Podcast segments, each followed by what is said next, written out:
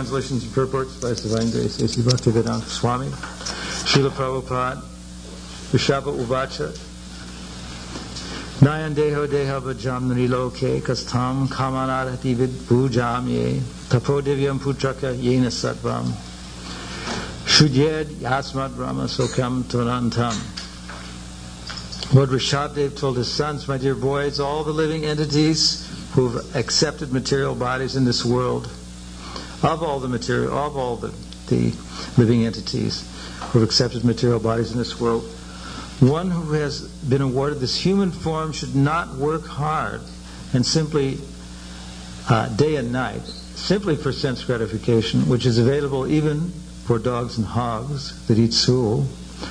One should engage in penance and austerity to attain the divine position of devotional service. By such activity, one's heart is purified. And when one attains this position, he attains eternal blissful life, which is transcendental to material happiness and which continues forever. Then I'm going to read the purport by Srila Prabhupada. That's the translation. In this verse, Lord Rishabdev tells his sons about the importance of human life. The word deha refers to anyone who accepts a material body. But the living entity who is awarded the human form must act differently from animals. Animals like dogs and hogs enjoy sense gratification by eating stool. After undergoing severe hardships all day, human beings are trying to enjoy themselves at night by eating, drinking, having sex, and sleeping. At the same time, they have to properly defend themselves. However, this is not human civilization. Human life means voluntarily practicing suffering for the advancement of spiritual life. This, of course, is suffering uh, there is, of course, I'm sorry, there is, of course, suffering in the lives of animals and plants, which are suffering due to their past misdeeds. However, human beings should voluntarily accept sufferings in the form of austerities and penances in order to attain the divine life. After attaining the divine life, one can enjoy happiness eternally. After all, every living entity is trying to enjoy happiness, but as long as one is encaged in the material body, he has to suffer different kinds of misery. A higher sense is present in the human form. We should act according to superior advice in order to attain eternal happiness and go back to Godhead. It is significant in this verse that the government and the natural guardian, the father, should educate subordinates and raise them to Krishna consciousness. Devoid of Krishna consciousness, every living being suffers in this cycle of birth and death perpetually. To relieve them from this bondage and enable them to become blissful and happy, bhakti yoga should be taught. A foolish civilization neglects to teach people how to rise to the platform of bhakti yoga. Without Krishna consciousness, a person is no better than a hog or dog. The instructions of Rishabdev are very essential at the present moment. People are being educated and trained to work very hard for sense gratification, and there is no sublime aim in life. A man travels to earn his livelihood, leaving home early in the morning, catching a local train, and being packed in a compartment. He has to stand for an hour or two in order to teach, in order to reach his place of business. And again, again, he takes a bus to get to the office. At the office, he works hard from 9 to 5. Then he takes two or three hours to return home. After eating, he has sex and goes to sleep. For all this hardship, his only happiness is a little sex. Yan maitunadi grihamedi sukham hi cham. Rishabdev clearly states that the human life is not meant for this kind of existence which is enjoyed by hogs and dogs. Indeed, dogs and hogs do not have to work so hard for sex. A human being should try to live in a different way and should not try to imitate dogs and hogs. The alternative is mentioned. Human life is meant for tapasya, austerity, and penance. By tapasya, one can get out of the material clutches. When one is situated in Krishna consciousness devotional service, his happiness is guaranteed eternally. Partaking to bhakti yoga devotional service, one's existence is purified. The living entity is seeking happiness, life after life. He can make a solution to all the problems simply by practicing bhakti yoga. Then he immediately becomes eligible to return home back to Godhead, as confirmed in Bhagavad Gita 4 9.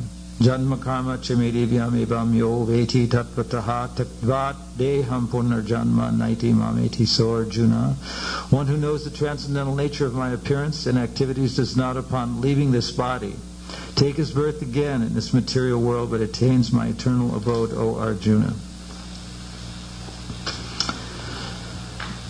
Lord Rishabdev is making a distinction here between animal life and human life.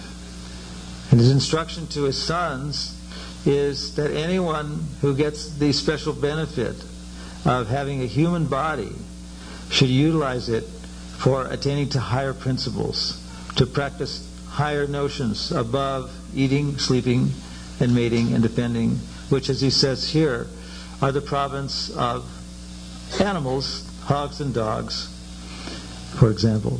And all of us have an animalistic side of our nature. The purpose of spiritual life is to raise ourselves uh, from our lower nature to our higher nature, to ascend from the animal nature to the human nature. So there is a distinct difference between animal and human because an animal cannot reason. Uh, we can reason, we can think. And we can, if we're very in, inward, if we're very introspective, we can think that maybe there's something wrong. Maybe, just maybe, that coming into the world and growing up and getting married and maintaining ourselves and having offspring and then dwindling and then dying, the six transformations of material nature, maybe that's that's not everything there is. Maybe there's something more to that because everything is, is uh, disintegrates. There is the entropy theory. Whatever it is, organic or inorganic, it's here for a while and then it's gone, apparently, into the outer darkness of oblivion.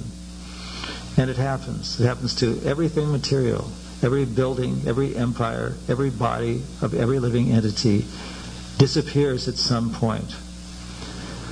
A spiritually oriented person or a person who's on the path of spiritual life is concerned with that which does not deteriorate and that which is eternal.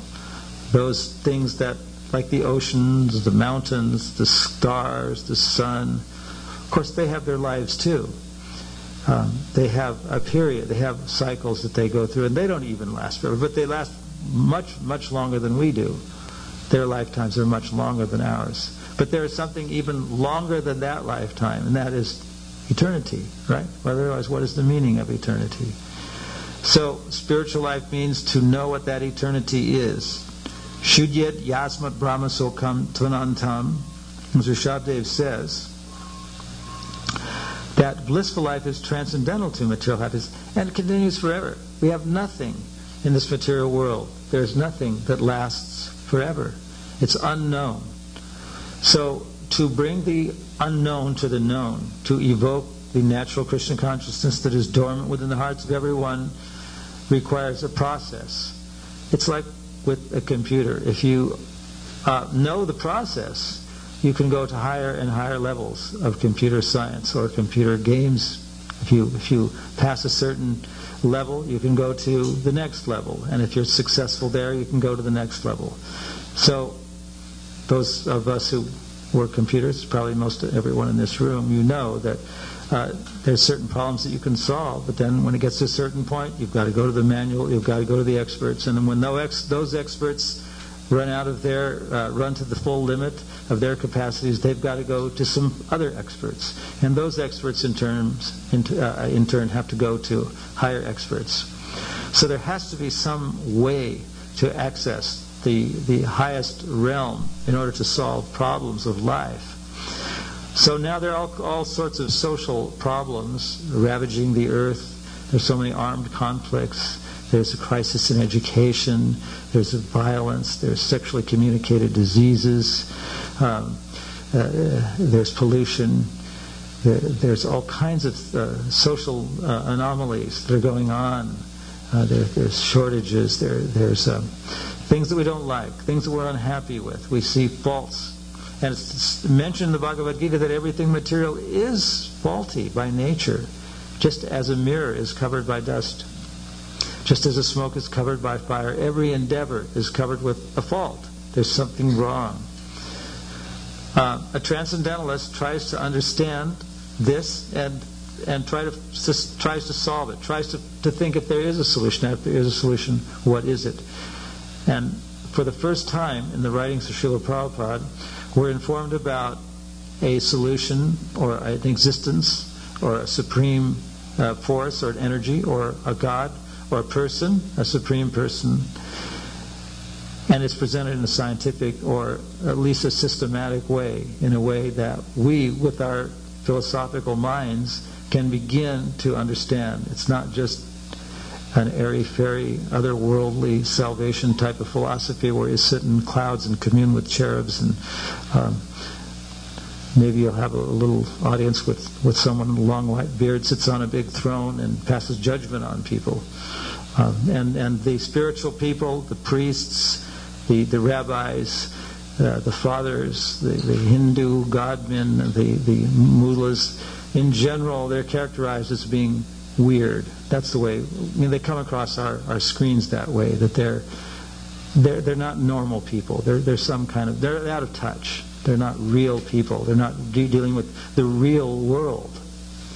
But Rishabdev is saying that unless we understand that there is something different, something higher, something else, we're, we're on the level of dogs and hogs and cats and flies and fish and reptiles and beasts and birds.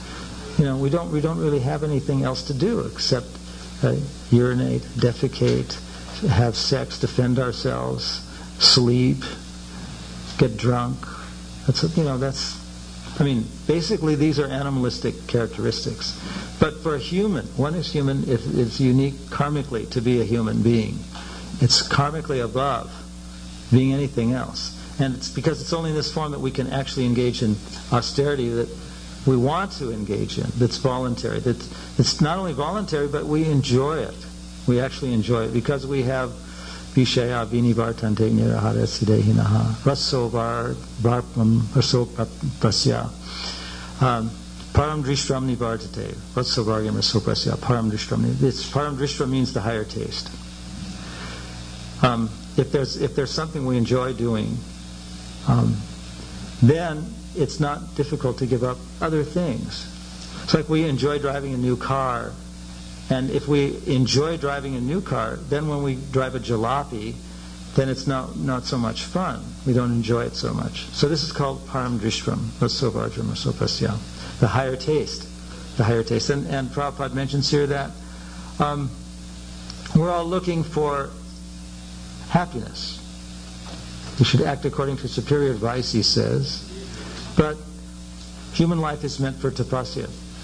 And when we engage in this tapasya, that's, that's for a higher purpose, instead of hanging on the train uh, bars or, or straps or whatever they are, and getting up at four in the morning like people who run corporations do, that's a kind of austerity. Everyone's engaged in some sort of austerity. Choice making, we can we can get a, a black shirt or a, a, white shirt, or we can get a green car or a yellow car.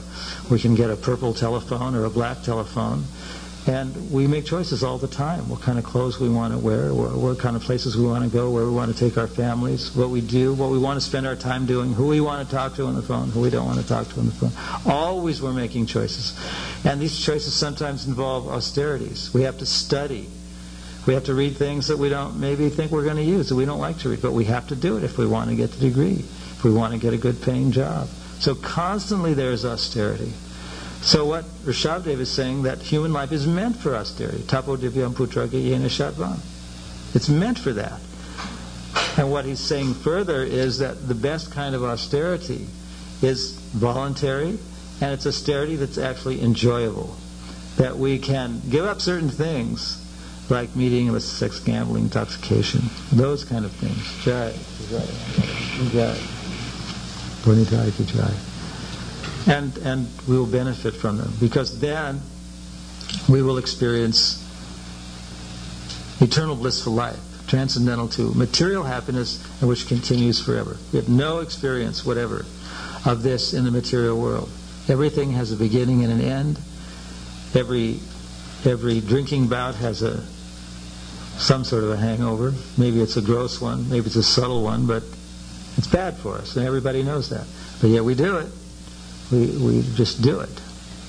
I mean, especially when we're in college, the tendency is to go out and it's Friday night or Saturday night and suffer like anything Saturday and Sunday morning, but the next weekend it's the same thing because it's enjoyable, because we're, we're getting some pleasure out of it. So what Rishabdev is teaching is that we can get a higher pleasure. We can get pleasure. Pleasure cannot be denied. That is, that's the, the, the purpose of human life is to enjoy, isn't it? No one can deny that. That's what we're here for, to enjoy life.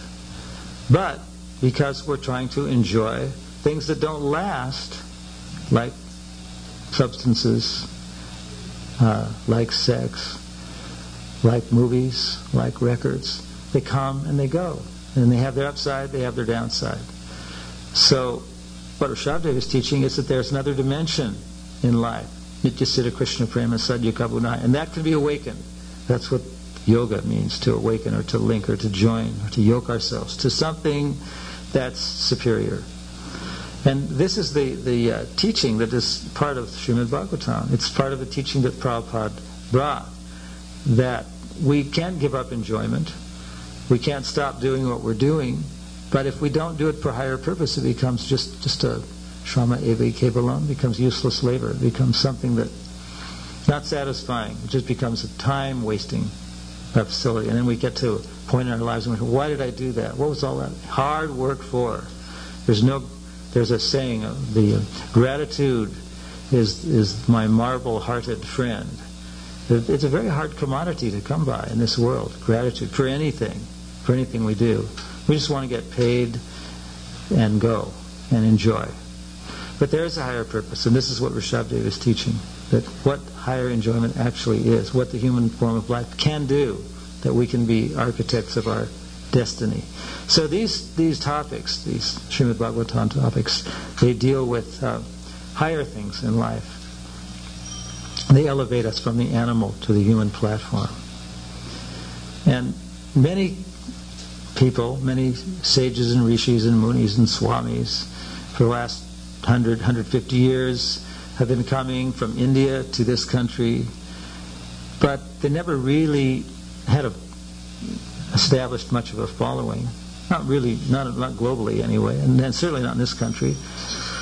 Because there was always the tendency, and it always happened, that the, the teachings were either adulterated, they were impure, they were imperfect, they were very uh, cloistered, very insulated from the rest of the world, very much in the realm of preserving a culture rather than trying to have a social agenda that would bring about a spiritual revolution, for lack of a better word, a change.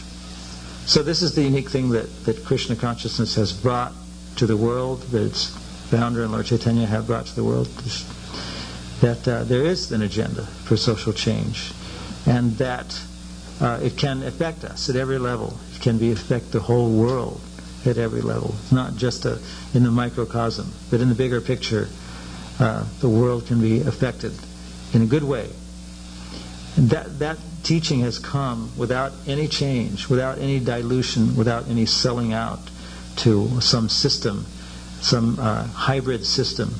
This, these books come to us without any change whatsoever. They come uh, unadulterated. And for that reason, and that reason only, the, the movement, rather than the religion, the movement of Krishna consciousness has uh, grown and acquired many followers. They're not followers because they love to dance, or like to cry, they like to sing, they like to chant, they like to eat. I mean, all those things we like to do, of course. But that's not the that's not what's responsible for the longevity, for the staying power. The staying power is in a philosophy that is not time bound.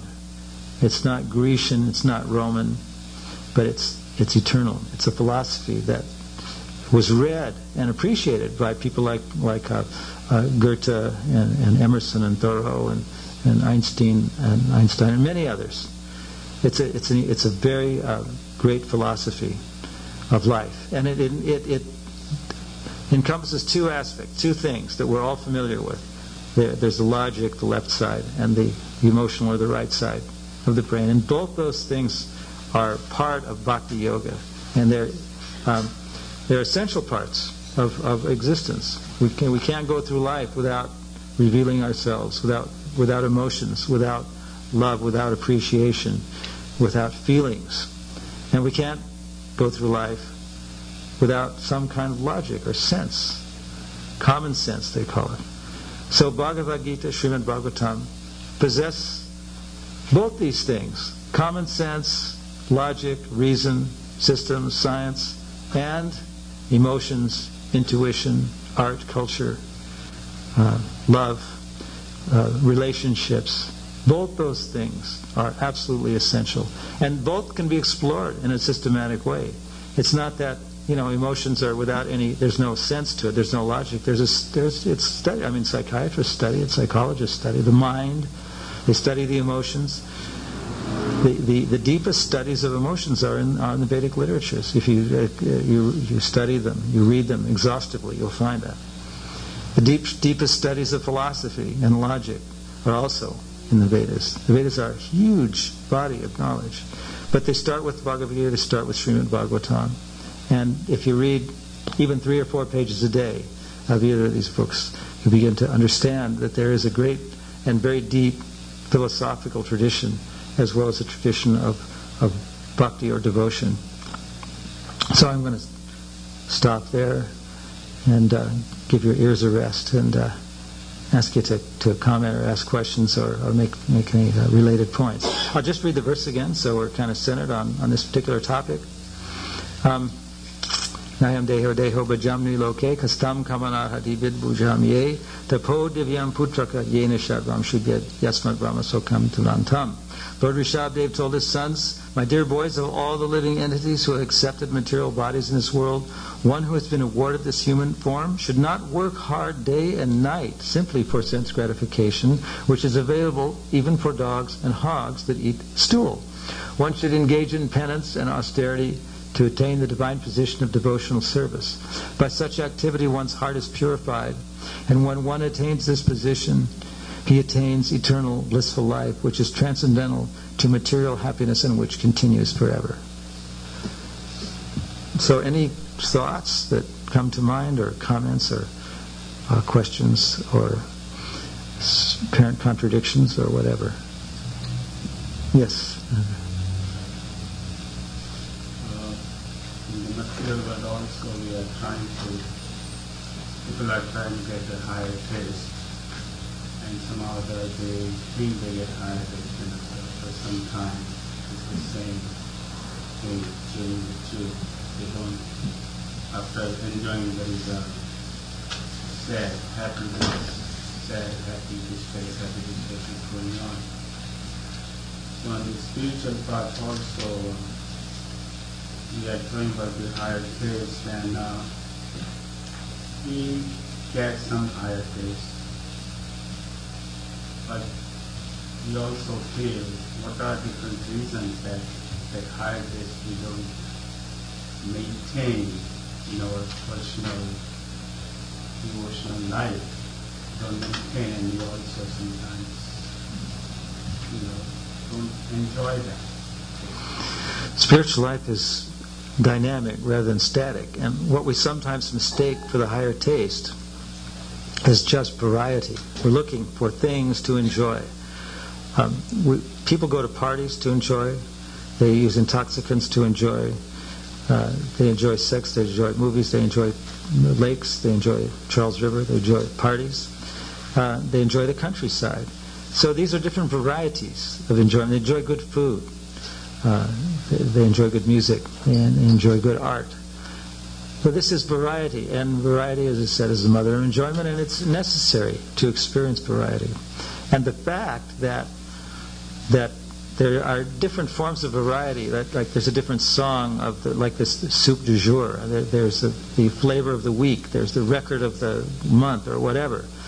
There's the politician of the year, or the four years, or whatever and they all fall out of favor at some point because this this um, type of looking for the higher higher taste is actually just looking for something different. It's not really going higher; it's going laterally rather than vertically. When we speak of the higher taste in spiritual life, we're actually thinking of another dimension, another kind of enjoyment in which there is purification that takes place. So instead of being victimized by whatever the ears want to hear, we go to that. Whatever the skin wants to touch, we go to that. Whatever the eyes want to see, whatever the tongue wants to taste, whatever the nose wants to smell. Instead of going to those things which are horizontal in types of you know expansion and enjoyment, we really are trying to to go beyond and, and enjoy with the soul and to purify the senses and the, and, the, and the tongue and the nose and the ears and the skin. So bhakti yoga means yoga means to it I think the, the, the word yoke or link comes from that originally. It goes through Latin and remember Romance languages and English. Sanskrit's actually the mother of all languages. Um, course, some philolog- philologists will disagree, but, but if you study this carefully, you'll find that, that, that, that uh, there's a lot of truth in that. Um, you'll find that the higher, the, the so-called other dimension of life, of purification, Bhakti Yoga means that you see the deity, it's the deity, he's very beautiful. You smell the, the incense and the flowers off the deity, it smells very good, although it's okay, it's, it's, a, it's a rose, it smells good, it's nice incense, sandal, it smells good. You hear the, the kirtan, you hear some nice chanting, that sounds good. Um, and you taste the food, and oh, it tastes good, yeah, good stuff. But there's another dimension to all this, which is happening without our actually knowing it or perceiving it, and that's that the senses, all these senses become purified. So there is another dimension to all this. And it's perceivable when we do it over and over again. And it, it becomes not just something different, but something better, something higher. So we have to be able to distinguish between that which is different and that which is higher. And that's what Rishabdev is talking about here, tapo divyam, to engage in a little voluntary austerity to, to get the higher taste. And when, when, when the higher or purified uh, senses are active, then one voluntarily, almost voluntarily, not always voluntarily, but you can give up lesser things. Like if you eat good food, you don't want to eat simple food. If you if you experience a higher, better feeling, then you don't want to go back to a, a lower feeling. Like the uh, man and wife, that, that kind of love is different than the kind of love you had for your mother or father. And in a sense, it's a higher form. So higher and higher and higher and we come to spiritual dimensions of life in which we have the higher, the higher taste. And that is what uh, Rishabdev is talking about when he says that it continues forever. It becomes higher and higher, and then it's then it goes on forever. That's something we don't experience in the material world, and that's what this other dimension is all about. It's a dimension in which there is no degradation of feelings, no degradation of philosophy. It's increasing. It's dynamic. Um, those things which we are seeking after in terms of variety, they are not dynamic, they're static at best. And at worst, they're deteriorating very rapidly.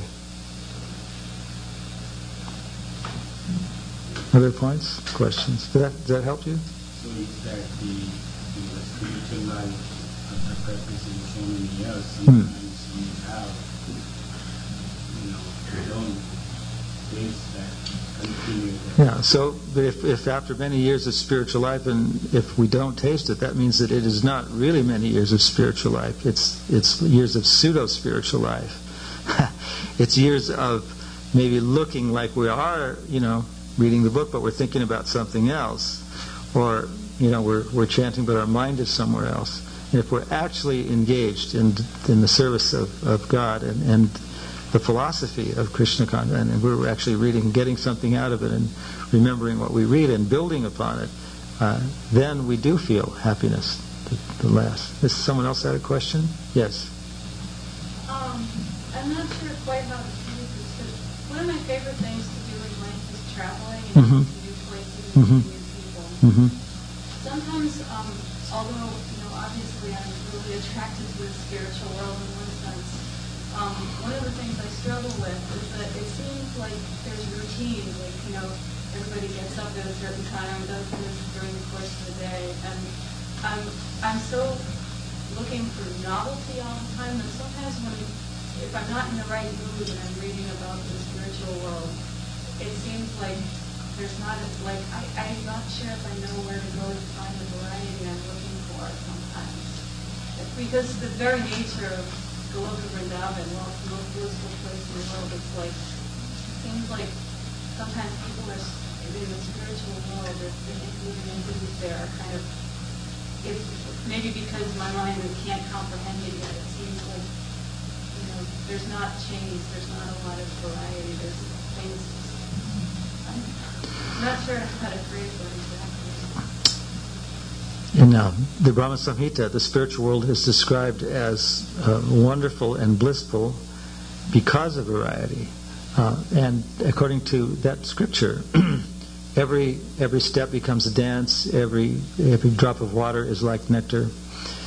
Uh, every word is a song, a poem, and there is great variety. In fact, everything that we perceive here is present in the spiritual world in its original, pure form. And there's much more, much more variety in the spiritual world. But because, as you intimate, we're in, you know, we're neophytes. We're beginning on our path. We're, we're aspiring transcendentalists. Um, sometimes we need variety, and it's not possible. Like in one sense, all one really has to do to become perfect in bhakti yoga is sit and chant perfectly, like 64 rounds a day for four hours or eight hours. And if you can actually do that, uh, you can become perfect because that's perfection of life. But because we live in the material world, and especially in this part of the world where there's so many things all around us that are alluring us this way and that way, um, the person who, who uh, gave us Krishna consciousness, who brought it to this country, has advised us that instead of sitting and chanting, originally he thought it would be good for us to chant 64 rounds, but he brought it down to 16 rounds because he said there's a lot, there's a lot to do. It's not just because we're unable to sit and chant uh, quietly, but because there is a lot to do. The movement has to grow and expand. So this principle of yukta vairagya that, that the Rupanuga Swami enumerated, uh, that he, that he uh, expounded upon, is very important because it teaches us that we can use everything, including the desire to travel, including the, the including the ability to build, the ability to dress, the ability to paint, the, the ability to drive, to instruct, whatever, just about anything we can think of that we do. There's an art to learning how to do that thing for Krishna. And it's not that it's impure, but it's a question of learning how to do it, when to do it, and the art of, of, of doing it. It's not something that you, you do overnight. You learn how to engage yourself in Krishna. And the more you do it, the more devotional service that, that we perform, the more we learn how to do what we do for Krishna, the more we become pacified and satisfied, and the less we need so much variety.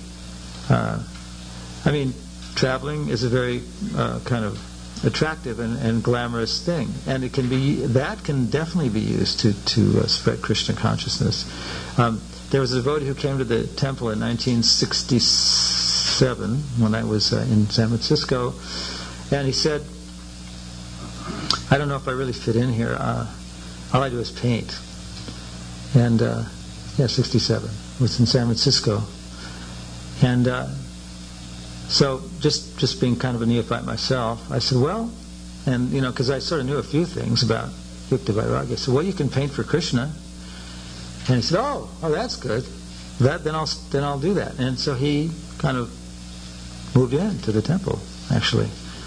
And uh, just so happened, and it wasn't because of me, it could have been anybody, but he became uh, like a great painter for Krishna. His name is Muralidhar. Uh, some of you may know who he is, but he, he became kind of like the quintessential Krishna artist for quite some time. I don't think any of his paintings are here, but he's he's really a you know a fantastic artist. But he just did that's all he did. He just painted for Krishna, and he became a great great artist, fantastic artist. So his, his art, his knowledge, his expertise became purified. And whatever we do, it can become purified. We can learn the art of doing it for Krishna, and it can become purified. And we can become kind of pacified too. And after many, many years, then we don't need to even do these things.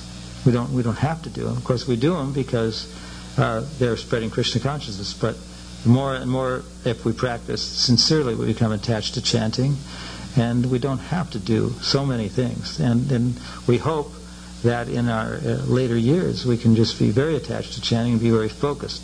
Krishna says, Vyavasayatmika Buddhir Ekeha Kurunandana Bahu Shakayantasha. Vyavasayanam. That one who's on this path uh, is single-minded. In, his aim is single-minded, and one who is not on the Krishna conscious path is a mind who is many, which is many-branched. So if we become single-minded, it may seem like we're cutting everything out. If we're just focusing on one thing, like we're we're just cutting out all the varieties of life. But actually, the spiritual dimension in life encompasses all the variety.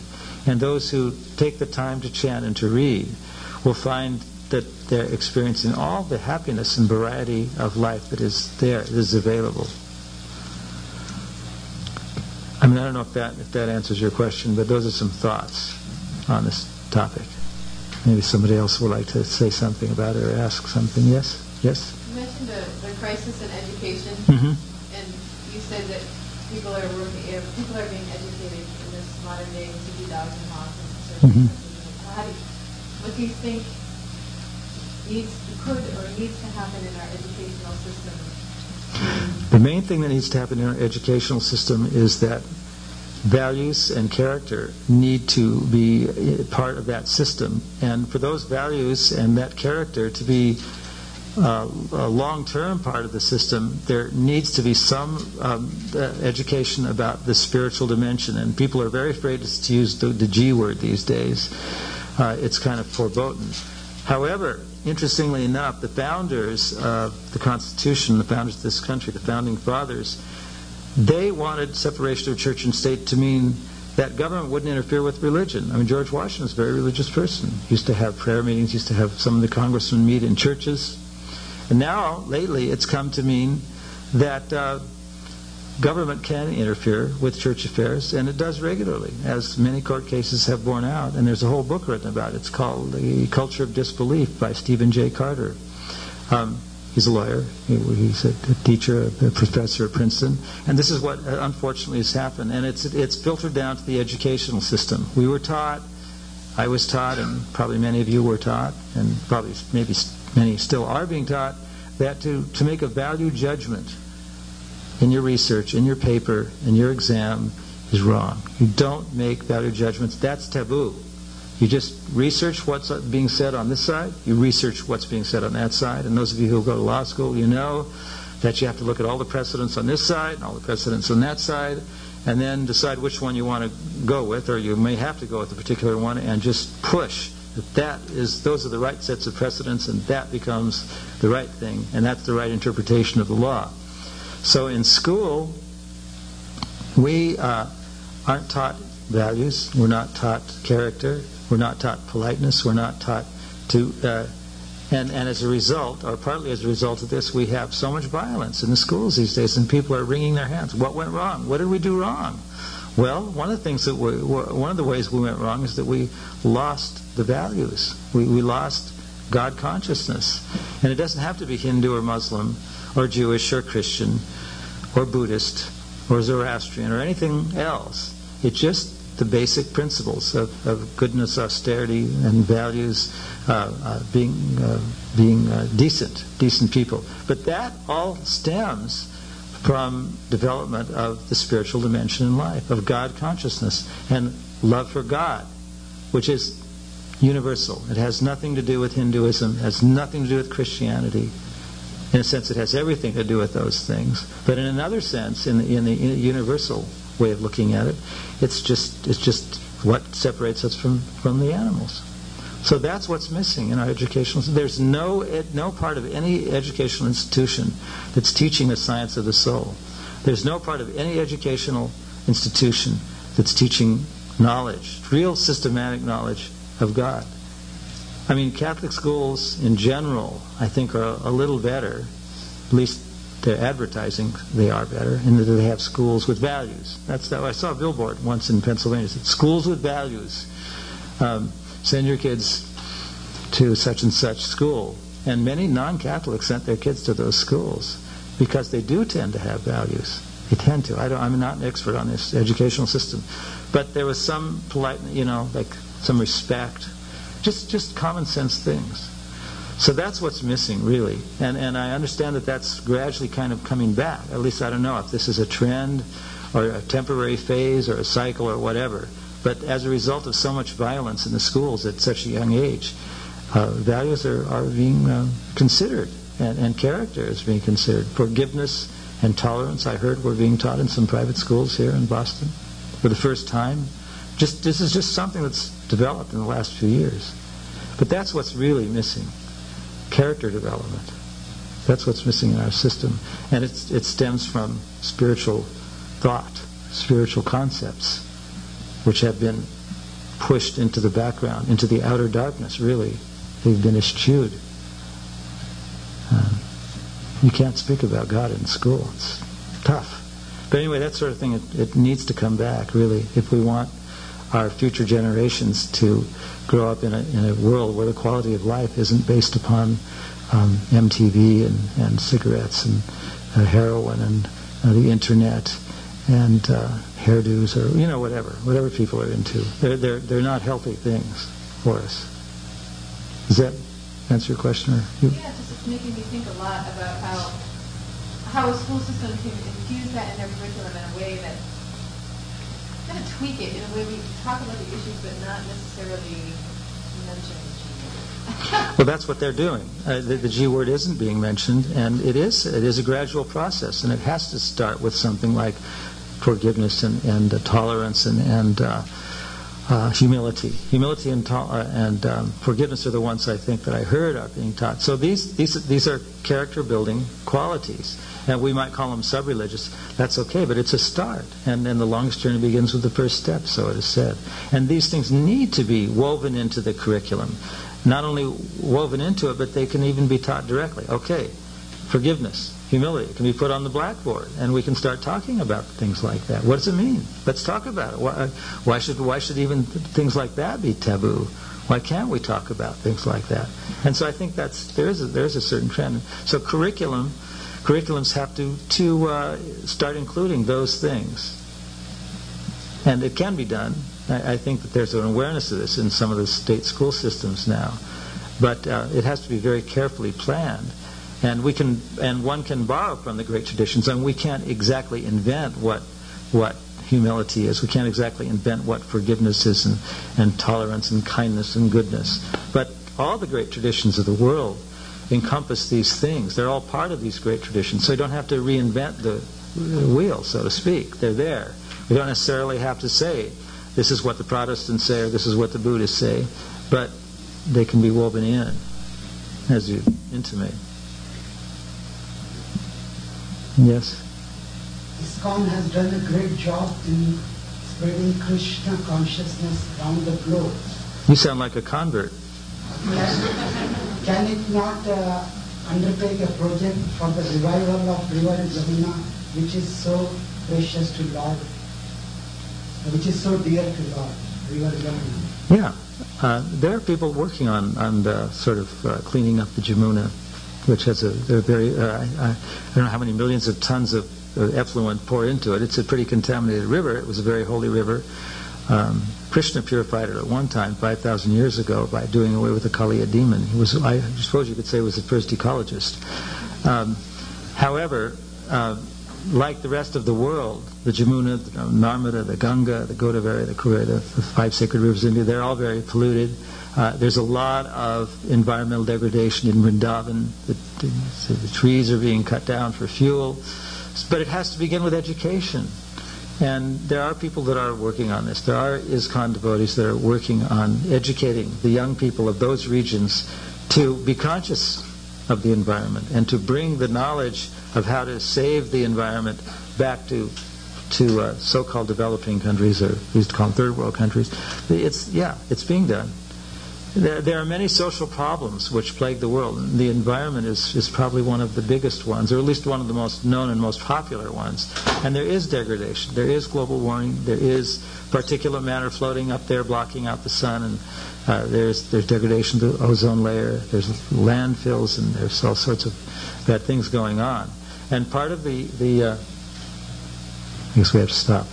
I'll just end by saying part of the social agenda of Krishna consciousness, the, the, the uh, vigyan, the practical aspect, is to, um, and this the book that Premananda was talking about is, is, is a, a, beginning. It's a, just a beginning to show that we do care.